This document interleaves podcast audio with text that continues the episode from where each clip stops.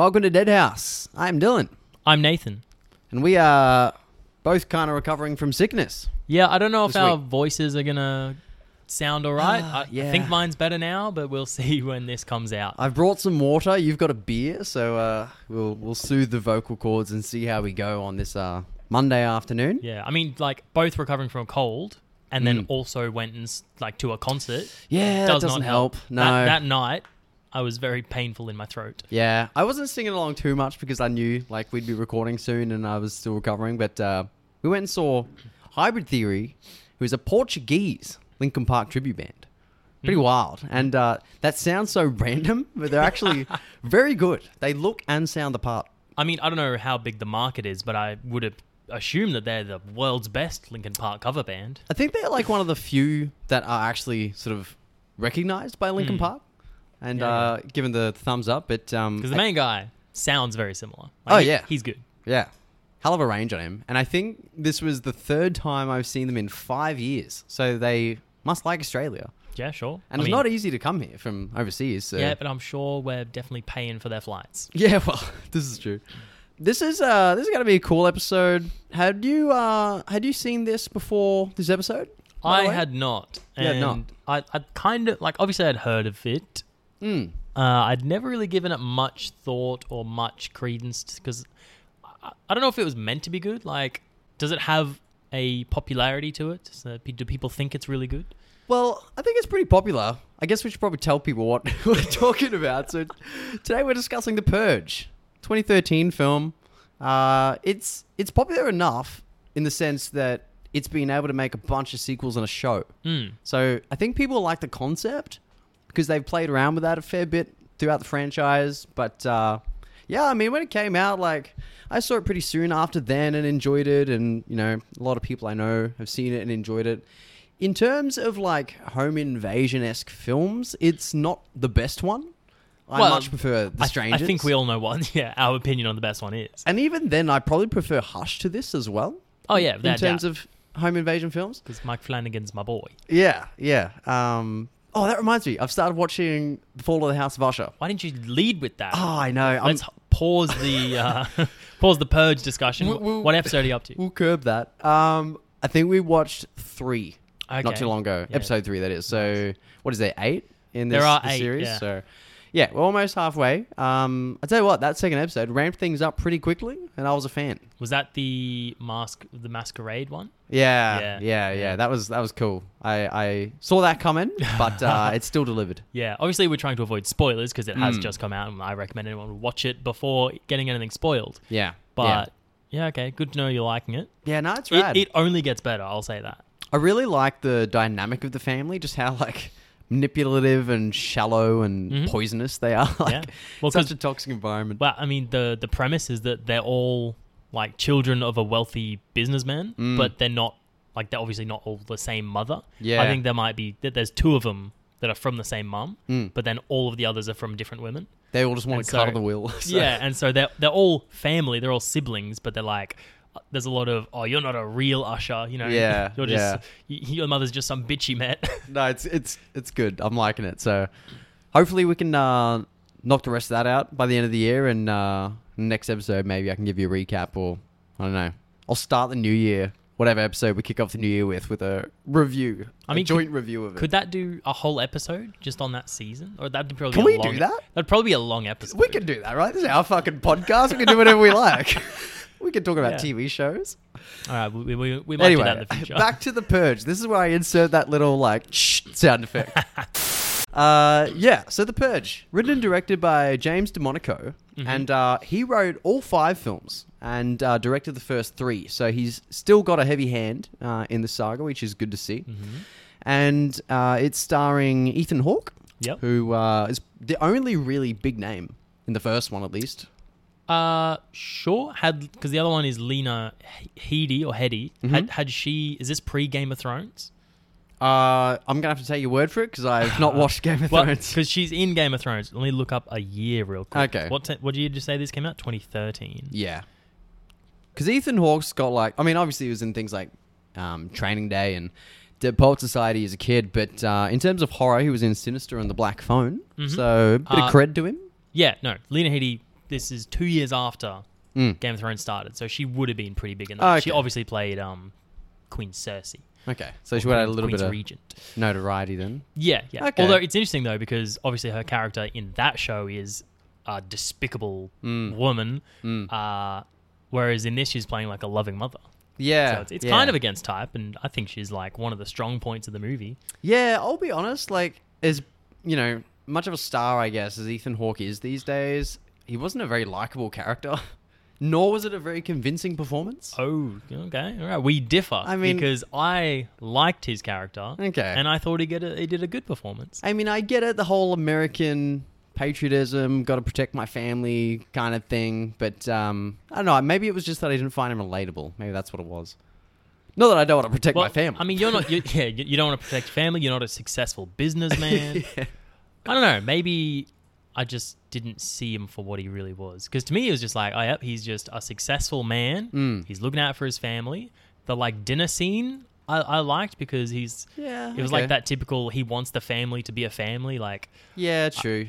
once we have a family, I'm, I'll I'll be a big proponent of like family dinner because that's Mm. where like you can actually spend time with the family instead of watching TV on the couch. Yeah, Like he, that- he I think that makes for a stronger family. Yeah, he was very much a dad in this, which Yeah. I guess you want when it's kind of revolving around a home invasion. So. Yeah, and like I feel like it would have been very easy to make him the super controlling, Mm. like rich father. yeah. Where it's there is like a comment where he comment uh, he like sort of backhand criticism the Mm. daughter on like when, when he's talking about her rehearsal for a, a an instrument. He's like, yeah, Yeah. but you like you're you're, you're got to get your left hand in coordinated with your right hand. Yeah. Okay. It's like it's it's a little bit backhanded um criticism, but Mm. still, I think he he he still comes across to me as like a loving, supportive father. Yeah. All right. I mean, you make a good point because I guess when we're talking about home invasion horror, or at least ones we've discussed on the pod, like this is the first one with a family, so the stakes are raised automatically. I think. Yeah,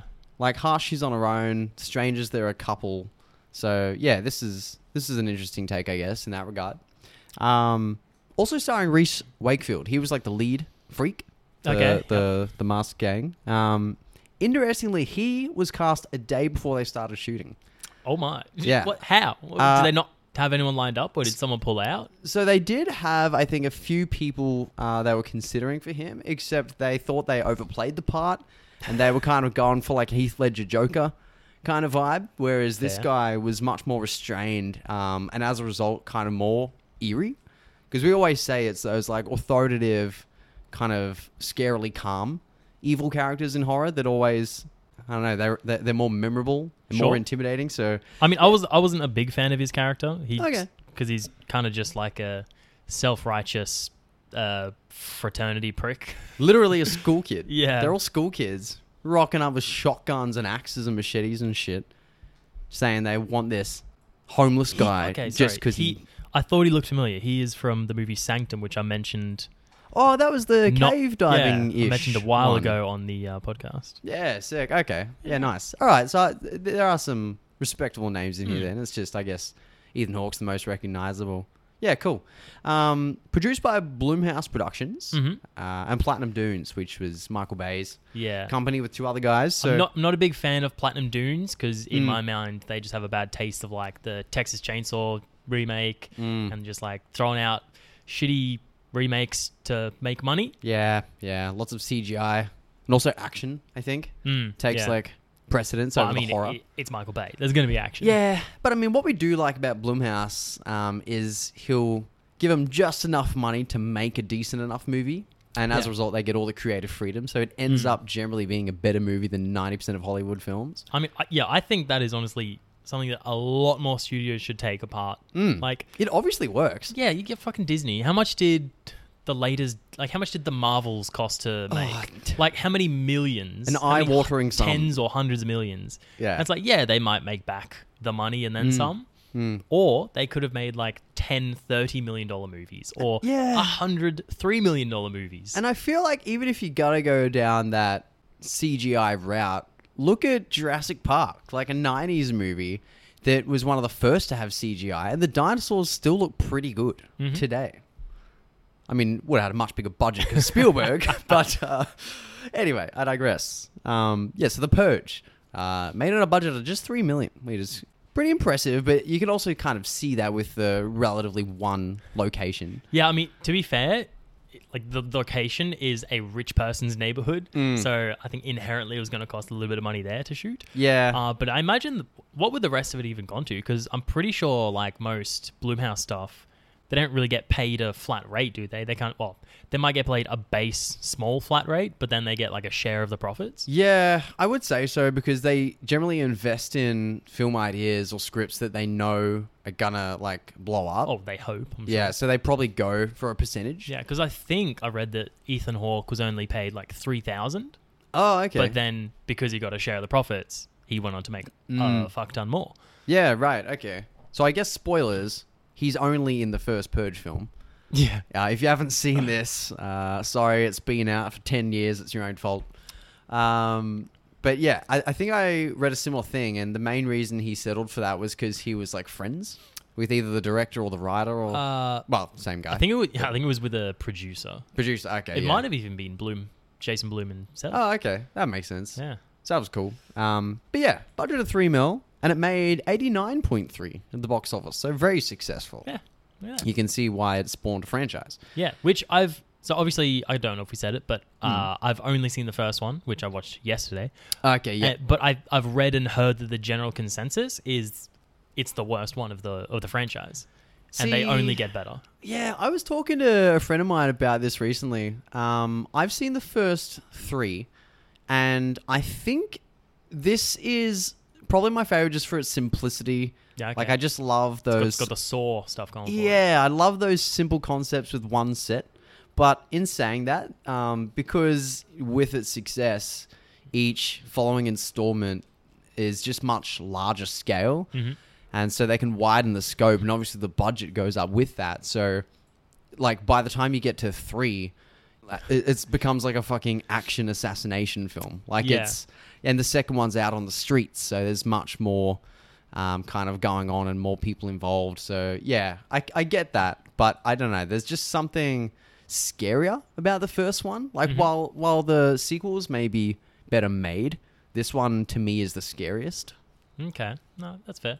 so I guess you'll have to watch the rest to uh, comment on that. I mean, But, I, I um, will watch them. I, I've I've decided because I probably came across harshly at the start of this, but I Mm. did enjoy it. I've I very much liked it. Yeah. Okay. Uh, but yeah, in terms of Home Invasion, it was um, it's my third favorite. you Yeah. know? Yeah. No, I but agree. in terms of like, I think the Strangers I like more, Mm. but the concept I like more in the Purge. Oh, yeah. because the Strangers is just a bog standard home invasion. yeah. This one, it's a home invasion, and the thing that sets it apart is the whole concept of the purge, which Mm. is, as much as I think it's a load of bollocks, interesting. Oh yeah. It's it's scary, but it's oddly fascinating, and to think that it's set in 2022, which we've obviously surpassed, but like not far off it potentially being considered like a real thing. Like Mhm. in a dystopian future, particularly America, like I could see this being a thing in real life. no, I couldn't. That's that's absurd. Okay. no one would go for that. I would hope not. Um, but yeah, it's it was inspired by a road rage incident that uh, DeMonaco had, um, where he actually ended up in a fist fight with another driver, and uh, he got back in the car, and his wife was like, "Man, I wish that people were allowed one murder a year," and he was like, "Oh, actually, That'd make a good story. yeah, there's something in that." Um, which yeah, it's, it's kind of scary because like even road rage, man, like everyone's just super aggressive and hostile and entitled these days. Like, Mm-hmm. have you even been in a road rage incident apart from flipping someone the bird or beeping the horn if they cut you I off? I no longer do that. I used to like flip the bird or like give them like like a hand signal or In our younger days. But yeah, I'm just too anxiety ridden and terrified Yeah. because like you don't know who's behind that wheel. Th- Yeah. he- They could be a crazy person. They could have Mm. schizophrenia. They could be an alcoholic. They could be a drug addict. They Yeah. could be, you know, any number of things. You don't know what they're gonna do. It's never worth it, in my opinion. Mm. Even- Sometimes I'll give them a thumbs up because that's hella passive go for the aggressive. sarcasm And instead. yeah, and it's like, well, I was giving you a thumbs up, man. What do you want from me? Yeah. You know. Yeah. Uh, but yeah, I try to avoid any sort of road rage Hmm. inciting stuff. I never lean on the horn. I'm the same. I just kind of like break and shake my head slowly when they Yeah. look back. Um, unless it's like a fucking green light and they don't go. It's like, okay, now I'm leaning on the horn. Yeah, yeah, yeah. And then you realize it's some old lady Yeah. who's like got cataracts or something. Didn't even see it. oh shit. Um, but yeah, uh, he also drew influence from a Star Trek episode called "The Return of the Archons." Okay, yeah, look. When we came to this episode, I wasn't expecting Star Trek to come up. I'm dropping some Star Trek up in here. Um, I don't think I've even seen a full episode in my life, to be honest. I've seen one. I think uh, Picard got shot with an arrow. Okay. I'm sure someone else, I'm sure Chris could tell me uh, what episode that is. Yeah. Yeah. I was a Stargate boy, for those wondering. Mm, But uh, before Sean gets too bored, let's move on. Yes, uh, and- and the similarity uh, between that and the Purge was that the crew uh, visits this supposedly peaceful planet on the surface, where they actually have this like annual night of violence to alleviate any negative emotions they may have. Right, right. So that's sort of where he kind of blended that with the road, ja- road rage uh, incident. Um, and in saying that, the script actually got knocked back around 80 times Jesus. which uh, is quite interesting because some of the biggest scripts, like look at Nightmare on Elm Street, uh, you know that was denied numerous times as well. Um, but I found that interesting, uh, and then you get someone like Blumhouse come along, thank God, uh, and even the the women in white uh, in this part of the Freaks gang uh, were based on the the Manson followers who Marilyn uh, Manson? who uh, apparently Charles Manson, by the way. I was a yeah. Apparently, James DeMonaco is um, he has like a, a fascination with that whole cult, and um, he incorporated a lot of those elements in this franchise. Then why didn't he play any of his music? Did you know Charles Manson made music? Yeah, I know he would like walk into labels, or he'd like send his demos in and get super mad when they'd reject him because he just wasn't good. Yeah. Uh, I mean, I don't know. There's a there's an acoustic song he does that's I'm sure not that bad. just queue it up on Spotify, add it to your playlist. Fuck me. Um, but yeah, you touched on it before. So essentially, the purge. It's this one night a year where for twelve hours, I think from seven p.m. to seven a.m. On March second, March second was it twenty March twenty something Twenty twenty second, sorry, 22nd? March, March twenty second. twenty first twenty Because in American dates, it is three, two, one. So it's like a countdown. Oh, okay. Yeah, nice. Um, and all crime is legal, and that's including murder, which not they- all crime. not not all crime. Not all crime. Okay. I think it's uh like I'm pretty sure it's not all crime because it's it's something along the lines of all class four Mm. like everything below a class four weapon. Mm. They know they don't say what it is, but I'm sure you can't hijack a nuke and set it off. Yeah, and yeah. you know get away with it. yeah. But for all intents and purposes, I'm I'm fucking splitting hairs here. Yes, all crime is Yeah. legal. Well, I think in like the announcement when they have like that broadcast when it ticks over to 7 p.m., they say like all crime is legal, including murder and emergency services are unavailable for the Although night. Although they do specify that like political people above like level ten, whatever that means, are exempt. Yeah. So there's obviously su- you can't go kill the president. Yeah, you know? yeah, and that's what's interesting that they have like the the weapon and the government official restrictions because in three, uh, the purge election year that gets waived. Oh. So yeah, people that are usually granted immunity get targeted, and that's why it becomes like kind of a big assassination attempt action movie. I see. Yeah, um, yeah, some weapons not allowed, presumably like army level things, because you see people rolling around with like baseball bats and axes and shotguns and shit in the first couple. And like yeah, assault rifles. You, you probably can't roll around in a tank. Oh no, no, Maybe. I mean, who knows? It's not specified. because even in the first one, when the freaks are like, "Oh, we're our reinforcements are coming and we'll get through that door," like I was picturing a tank or some Yeah. shit, but it's just like a pickup truck with a I Yeah. don't know winch or something. Yeah. Um, and it was ironically introduced to control crime uh, and unemployment rates, which I think they said uh, at the the time that the first one was set was at like one percent or something. And I think they announced it was like the fourth or the fifth purge in the 2013 one. Yeah, I didn't catch which which one it was. Mm. So interestingly, though, it kind of ends up just being a class war, like we touched on before. Like you've got these elitist members of society who just think that the homeless or the unemployed or the drug addicts or what have you are just like muddying our society. Um, and they're out to kill them. And essentially, how this family, the Sandins, get involved is um, they lock down their house because the dad, Ethan Hawke, is like a security system salesperson, and then the son disarms it to let this guy in who's like injured and running around the street asking for help. And turns out this gang of kids uh, were chasing him, and that's sort of why they want to break into the house to Mhm. to get him back and kill him. And you know, how dare the Sandins deny their right and all this shit. And uh, it's a very American concept, and Well, uh, of course, yeah. it's it's very like gun heavy. Uh, everyone's got like that right to bear arms, constitutional right that you know is a broken record at this point. How many fucking high school massacres do you need before you do something about it? Uh, but yeah, it's definitely a big political statement. And um, what I think makes this interesting for the premise of a horror is the killers are just civilians. hmm They're just like quote unquote regular people. Yeah, it's.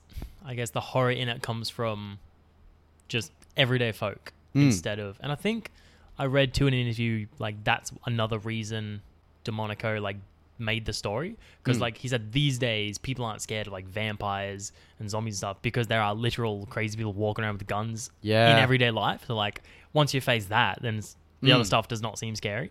Yeah, and I mean, as much as I love to just switch off and watch a horror like Hellraiser or something, it's good to see and be scared by things that just take real life elements with concepts that could and do happen Yeah. in everyday life. Uh, something that we touched on heavily in the homegrown horror episode, talking about Australian cinema. But yeah, and uh, I really love the opening credits to this film as well. It's just CCTV Oh, yeah. of like riots that they've used um, to show like previous purges and stuff. Um, but it's dubbed with this like soft classical music. Clair de Lune, I think. Nice, nice. Um, which I just thought was a really cool, twisted uh, opening for Mhm. a film such as this. It kind of reminded me of in like Smile when you see some like videos online of the people that are killing themselves in front of other people, and Mhm. um, gave me that kind of vibe. And uh, like I mentioned before, because this film takes place as not being the first annual purge, the characters are kind of already accustomed to it to a Mm. degree. Like you've got the son um, who lets the injured stranger in, that's still like not okay with it, um, and even the mum uh, is still sort of tentative around it. But it's it's interesting that they're like driving down the street talking to their neighbors and they're like oh yeah you you be safe tonight make sure you you know keep that gun handy and lock lock the doors and everything Yeah, that's definitely like a weird part of it. Like the the, the sheer matter of factness and like they've just completely accepted it. Yeah. and I guess like it in universe it makes sense because it's set up in the movie that it is very effective and like Mm. they say yeah it has very much like lowered crime rates significantly and so everyone sees Mm. it as a necessary evil Yeah. like well this is what we got to do Mm. okay then Yeah, like it's obviously gotten the desired results. And there's even like a moment when they're in the basement and the son asks the parents like would you do it? And he's like, "Look, if your mother and I were so inclined, yeah, we'd go out and partake in the events." It's like, "Fuck, okay." yeah Jesus. Um, but I I guess it also, you know, it would go a long way that they're an upper class family who are well off and the dad like sells security systems. Mhm. So they're probably not as worried as say people that are living in squalor. yeah that are, you know, are targets but also can't fortify their houses. So I get that.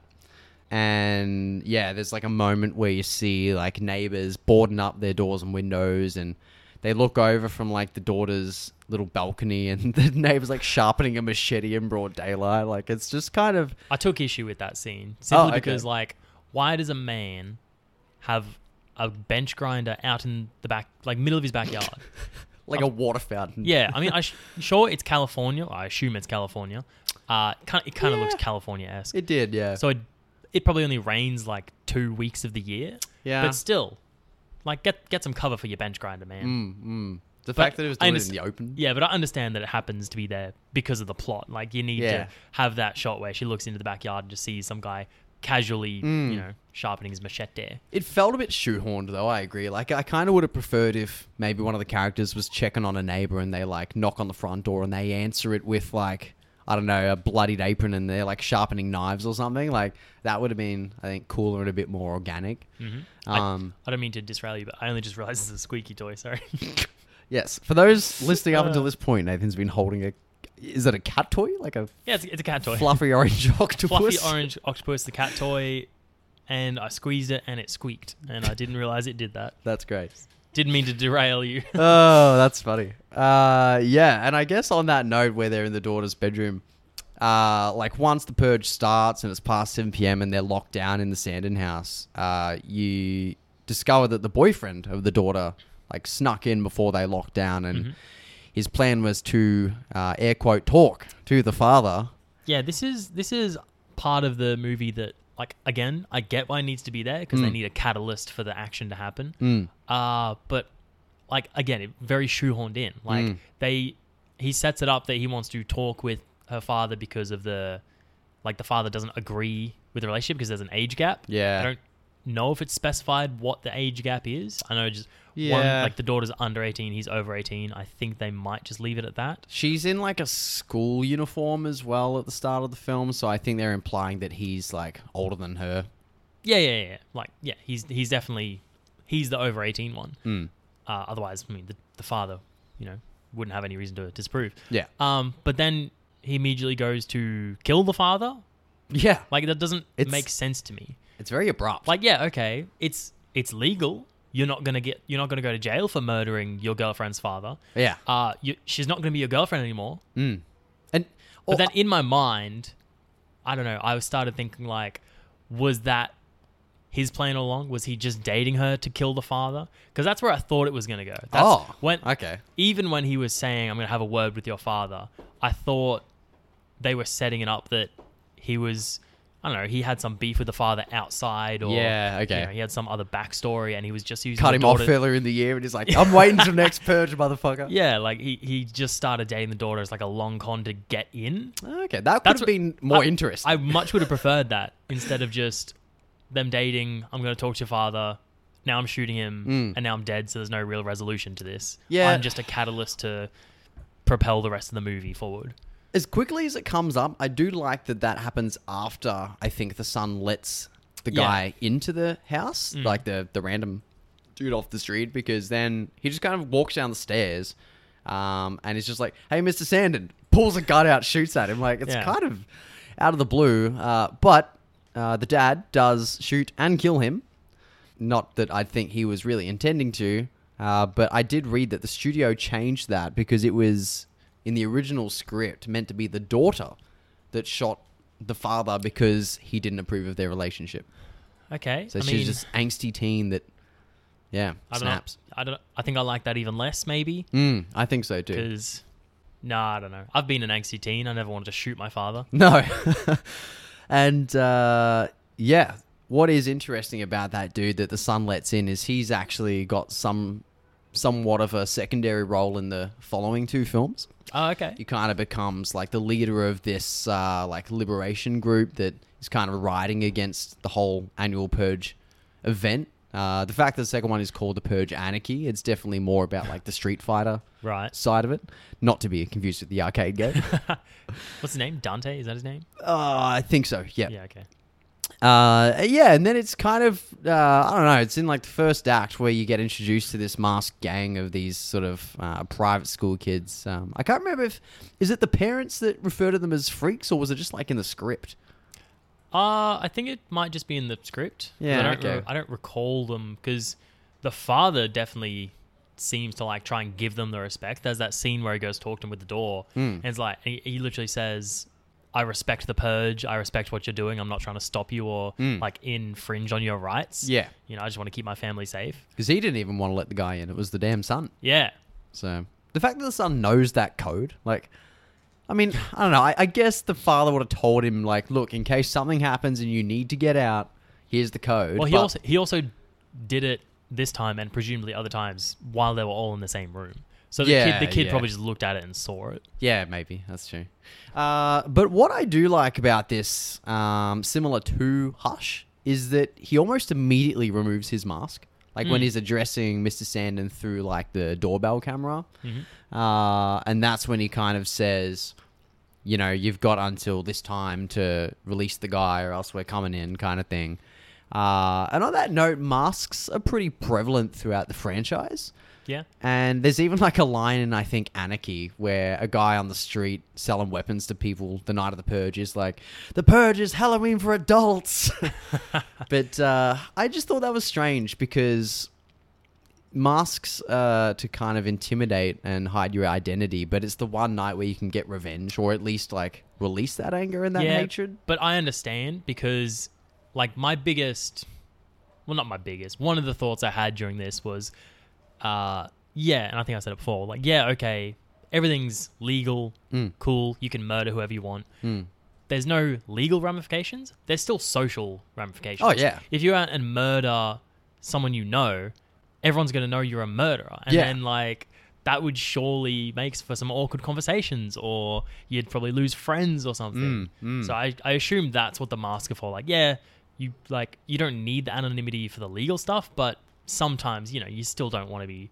Yeah, that's fair actually. Yeah. I mean, even now, there's stuff that's legal that you can do that I'm sure you don't want people knowing you do. Mm. Can't think of anything off the top of my head, but Yeah, I think there's some pretty gnarly masks too. Like in this one, they're all just they just kind of look, honestly look like Slappy from Yeah. Goosebumps. but um, in like the second one, there's a really cool one um, where it's like a blank white round face that's been like done up with makeup, and then just someone's just scrawled God like on the forehead, which it's, it's just simple and eerie. are they sure they weren't dyslexic? They were just trying to say dog. Just did it in the mirror. um, but then in three, uh, in election year, there's one chick that has one, and it's it kind of looks like the comedy tragedy mask, Mhm. and it's got jagged teeth with "Kiss Me" written in like lipstick on the top. They're just really cool. I like the I like the design. Um, whoever came up with those in the department, but nice. Yeah, so essentially they they take uh, the route that kind of we've suggested uh, that we would follow if we were to have a break in is uh, they I can't remember if they turn all the lights off themselves for the advantage. advantage. power gets cut. Oh, the power gets cut. Yeah. Okay, because it kind of works to their advantage in a way, um, where they sort of search the house with the flashlights, and this was really good tense moment I thought, where you've got a lot of like over the shoulder shots Mhm. with just this skinny, this like narrow beam of light looking down corridors and turning corners, like generally tense when you know someone's in there that you don't trust. Yeah, yeah. They're always they're always the tense moments. Definitely puts you there with them. Um, but what I thought kind of detracted from that whole scene was the son's like remote control like doll thing with the the camera in it Yep. that he can he can use to kind of lead the guy he let in to his little like hidey hole in his closet. hmm Uh, like I get why that was there because it built up a really good moment when the daughter appears and finds the little doll and knows that it's the son watching Mm. uh, from another room, and she's like, "Oh, I'm gonna wait this out in your hiding spot. Um, don't tell mom and dad." And that's when Yeah. he's like, "No, no, no," but he can't like communicate anything to her. Actually, that was kind of nice. It's very interesting you, you mentioned that moment because it's something that's just popped in my head and I hadn't thought about before. But Mm. because immediately that scene, I guess, starts with a jump scare of her literally just jumping in front of the camera. yeah, yeah, And that's a cheap jump scare. It's not really that good. Kind of sucked.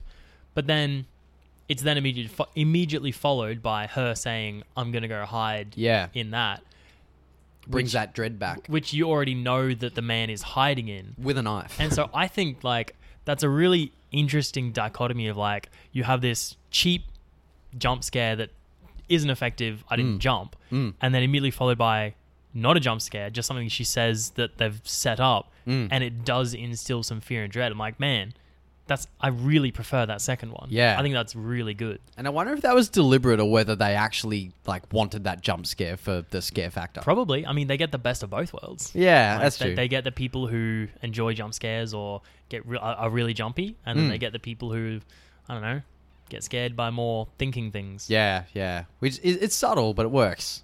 And uh, it gets to a point where the rest of the freaks are getting impatient, and while the mild mannered and like well spoken leader is talking to Mr. Sandin through the door, this friend like comes up and he's like, you know, screaming at him to let him in. They're gonna kill him, and then he just like blows his head off with a shotgun, like point blank range, while Mr. Sandin is like directly on the other side of the door. Mhm.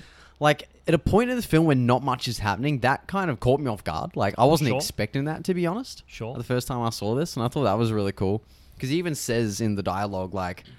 I don't know you, and he was a friend of mine. So it kind of like gives you this idea of what are they going to be capable of once they break in. Sure. Yeah. Like Def- just definitely sets the that freak up as like a very psychopathic or sociopathic person mm, mm. because realistically, why would you shoot your friend? Yeah, and what I like about the 12-hour time frame of the purge is it gives a deadline to this scenario in the film. So Mm. it's like one way or another the clock's working against them because these kids only have a few hours to do what they want to do. Mhm. So they're getting in there sooner or later. Um, and that just raises the stakes so much more, I thought. And so they get this guy, they find him. It's a bit of a struggle. They tape him to the chair, and then you get this interesting moment where there's kind of like a moral dilemma between the mum and dad, where, you know, he's like trying to tie him down and and he's like ordering her to like poke a letter opener into his stab wound or his, Yeah. his gunshot wound, whatever it is, to make him cooperate. Um, and then the the kids are freaking out, and that's when she's like, you know, oh, we're becoming animals, we're monsters, just like the kids outside, and Sure. it makes him kind of rethink it. Um, so then Mr. Sandin's like, all right, well, that's it. We're going to stand our ground. We're going to like stay here and fight.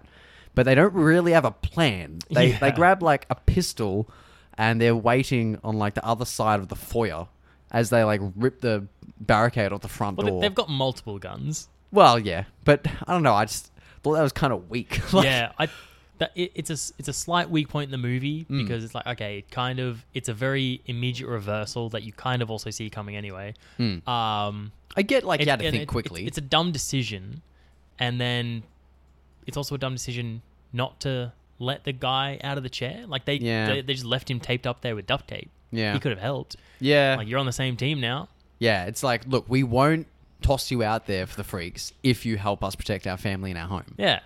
Would have been good bargaining power. But uh, yeah, I don't know. I just thought it was kind of odd. Like they didn't even just go and congregate in the basement. He opted to like spread out and cover all the vantage points.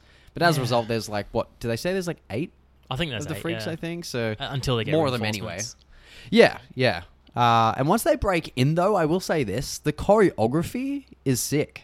Oh, Like yeah. whenever Mr. Sandin's fighting the kids, he's got like the pool cue and there's the axe and the the games room and everything. Mm-hmm. Like it's really well blocked out, and um, I think a lot of it was like single tracking shots as Mhm. well. There's only a handful of shots in that scene, uh, and I thought that was really cool. But I guess harkening back to that Manson reference as well, the girls in the white dresses. I love the slow mo shot of her like skipping down the hall with machetes and like piggybacking the other guy, and Yep.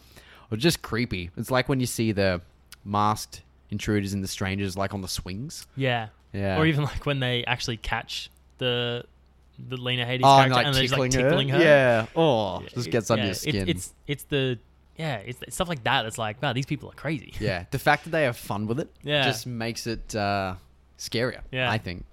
Um, but yeah, in the space of like two minutes, James kills like three of them, Mhm. and then you get this moment of relief where he stands up, he goes to leave the room, and then just gets stabbed in the stomach by the lead freak. Yep. It's like it's it's oh man, it's just uh takes the wind out of you. Um, and I think it's that was just beautiful timing, and I think that's something that I'm now kind of realizing as we're talking about it that this film does well, uh, and it might be the fact that there is the the 12 hour time limit, but it's just really good pacing to the point where it's like somewhat of a slow burn because they're like waiting out this night and they're doing as much as they can to prevent these people coming in. Yet things happen quickly enough that you don't get bored. Yeah. Which is interesting because like I agree. I think it's I like the pacing of the movie, Mm. but I've read that a lot of people think it's paced poorly. Okay. I don't know if that means they thought it was too slow or it was too choppy and like slow at times and fast other times. Okay. I, I'm not sure. They're you know not me. Because honestly, Ah. there's no real point where the family in the house are just hiding. Like they're always doing something. They're either looking for the guy, they're, you know, getting guns to, you know, protect the house, or they're negotiating with the the guy at the door. Like, Mhm. I thought that made it a bit more interesting. Yeah, some like something is always happening to propel the movies forward. Mm, mm. There's there's no dead time essentially. Yeah, yeah. No waste of screen time. Yeah. I think what was a nice touch is when he does get stabbed uh, after killing those kids um, by the leader, he is really careful and generous, and he Mhm. kind of he like thanks him for like letting him purge, like it's some kind of like tradition. Yeah. Yeah, he takes it- like it- great honor It, in it. it just goes that. That's why I don't like him. Like he is self righteous. He's like, Yeah. yes, thank you for letting me do the thing that I'm meant to do. Yeah, Uh, I don't like it. just the patriotism is. Ugh. I don't know. if It's patriotism. It's just he's crazy. Yeah, well, that too. Uh, and then there's like a, a moment where, of course, the bad guy is delivering a monologue, and then he gets shot up because he's taken too long. yep. Daughter comes in the room and blasts him, and uh, then the neighbors rock up and they clear out the rest of the freaks, and they're like, "Oh, thank you so much." And then turns out, no, they're they are in fact there to also purge. Yeah, which I mean, I guess you know that's a, that's a twist of the movie for sure. Yeah. I definitely saw it coming from the Mm. moment there was that scene with like the mom and the neighbor. And they Yeah. have that little conversation, and she's like, "Yeah, like She was too calm. yeah, well, no, you know, it's too passive aggressive. Like, yeah, what's she say? Like, you, we, we think you've sold, you know, security to everyone in our community. Mm. Yeah, there's been talk that we've paid for that extension on your house. And it's like, okay, well, they're definitely setting something up Yeah, yeah, that's true. And then you get uh, old Dante. Was that his name? We said Sure. the dude they let in. Yep. He uh, sides with the family, and uh, he saw saw the good in them after Mhm. they uh, were poking a letter opener into his wound and taping him to a chair. Uh, and what I really like about the the kind of anticlimax of this film is the mum's like she's had it up to here. Her husband's just died. They've had people break into their home and destroy it. She's making these fuckers sit around this table and just wait it out at gunpoint until they hear those sirens Yeah. just before the sirens go off, she like leans away and the neighbor tries something and just like fucking slams her face on the desk and butts her with the rifle. Man, I always love a like a good bloody nose in a movie. Yeah. I don't know what it is. Like the scene in Batman Returns where the penguin bites that guy's nose. yeah. Or like this one, it's always just something visceral about a fucking Mm. gushing nose. yeah, just old school, like a good headbutt Yeah. in a in a struggle. I Yeah. like a good headbutt. And then you were talking before about how I guess like wearing the mask lets them sort of carry out these acts with a sense of anonymity so they can somewhat live their regular life for the next 364 days. But uh, this would have been so awkward as neighbors. Like someone's moving house. Yeah, sure. Like after this. Yeah. Because like And- they don't, none of them like kill each other in the end. But uh, man, there'd be some bad blood. Mm-hmm. And um, can you just imagine like the cleanup the next day? Like emergency services have been unavailable for 12 hours. This whole country has just unleashed havoc overnight. No wonder the economy is booming. Like, Yeah. you get cleaners out. They just all right. One day a year, we just get absolute like we charge people out the ears to clean Yeah. up dead bodies and shit. Yeah, that's true. In Anarchy, I think it is, there's like a guy patrolling the streets with like a wagon or something, um, cleaning up and like disposing of bodies for, for like a fee. Oh yeah. But yeah, the ER rooms the next day, it'd be Yeah. packed. The morgues. Yeah, that's what my mum meant. Like, oh man, it would suck to be like a first responder or an emergency service person because yeah, it's not. Yeah. You don't have to work during the purge, but then surely like as soon as the purge is over, they're gonna have like triple the staff working. Oh, dude, funeral home service would boom. oh yeah.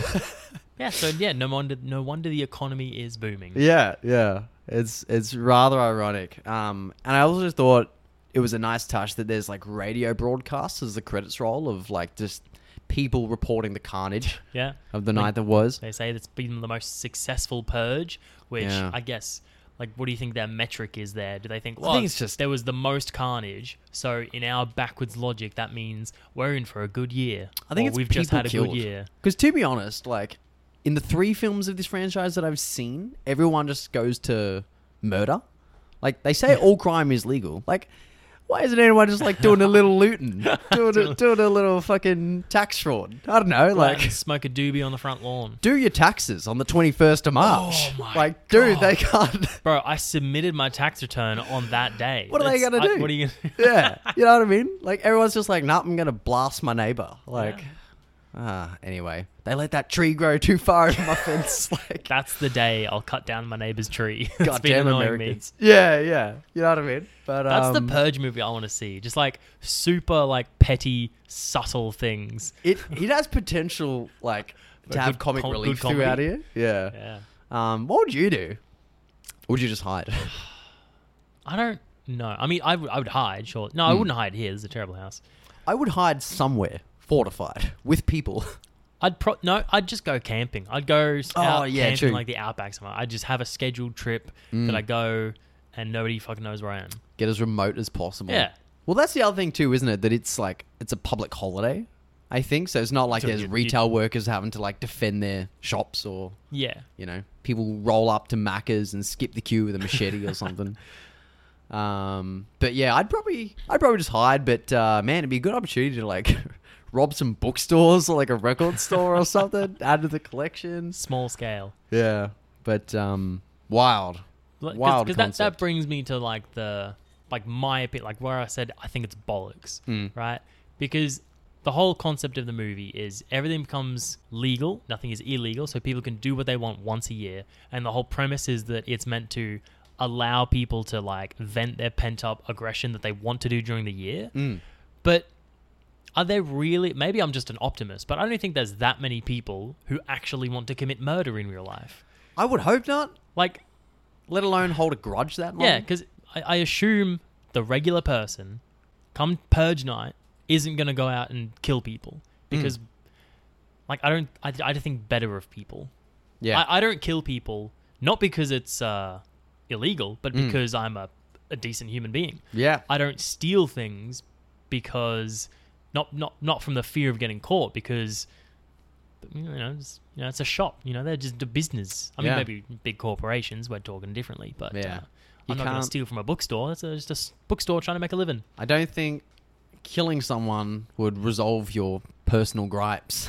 yeah I, I'm just a I think I'm, maybe I'm just a better man Can you imagine like the paperwork of like insurance claims as well and shit like that? Like how how would you make it work with like daylight savings or different time zones? and that's things? another thing I I thought because it's over the entire US Yeah. it's like oh yep is it six till seven here and then six till seven there Yeah. can you just travel like if you're rich enough and you have a private jet you just get like an extra hour of purge time Mm. Because that's true. If it's like a public holiday, like do they completely shut down like airports? I don't Mm. know. See, that's another interesting thing I think in one of the sequels is they show like uh, TV reporters at airports, and you've got people from Europe and Asia like flying like into flying America for the do it? purge. Yeah, they're like, oh, we love America. We want to break some shit. I've heard that that that's one of the reasons people love the sequels is because it like because it like fleshes out and explores mm. the impacts of it in the real world Yeah.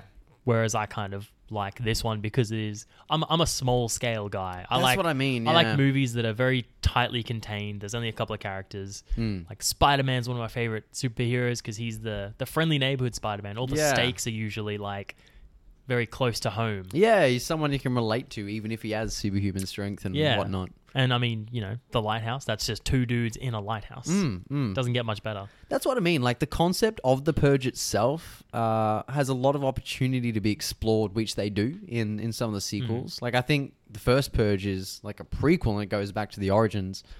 Uh, but then also the fact of having it in this little bubble and having that it's not the first purge and you've got already this this setup has already sort of um, taken place and all the characters uh, sort of are taking it matter of factly I think works really well in at least the first purge film Yeah, yeah. You can you can set up this universe where it has like it be- it's become a part of life. yeah and another interesting part to that in in Anarchy is it goes from like an upper class wealthy family in one to like poor people and um, like homeless people in two, and then you've got like the upper upper class of like government officials Like, in yeah. three.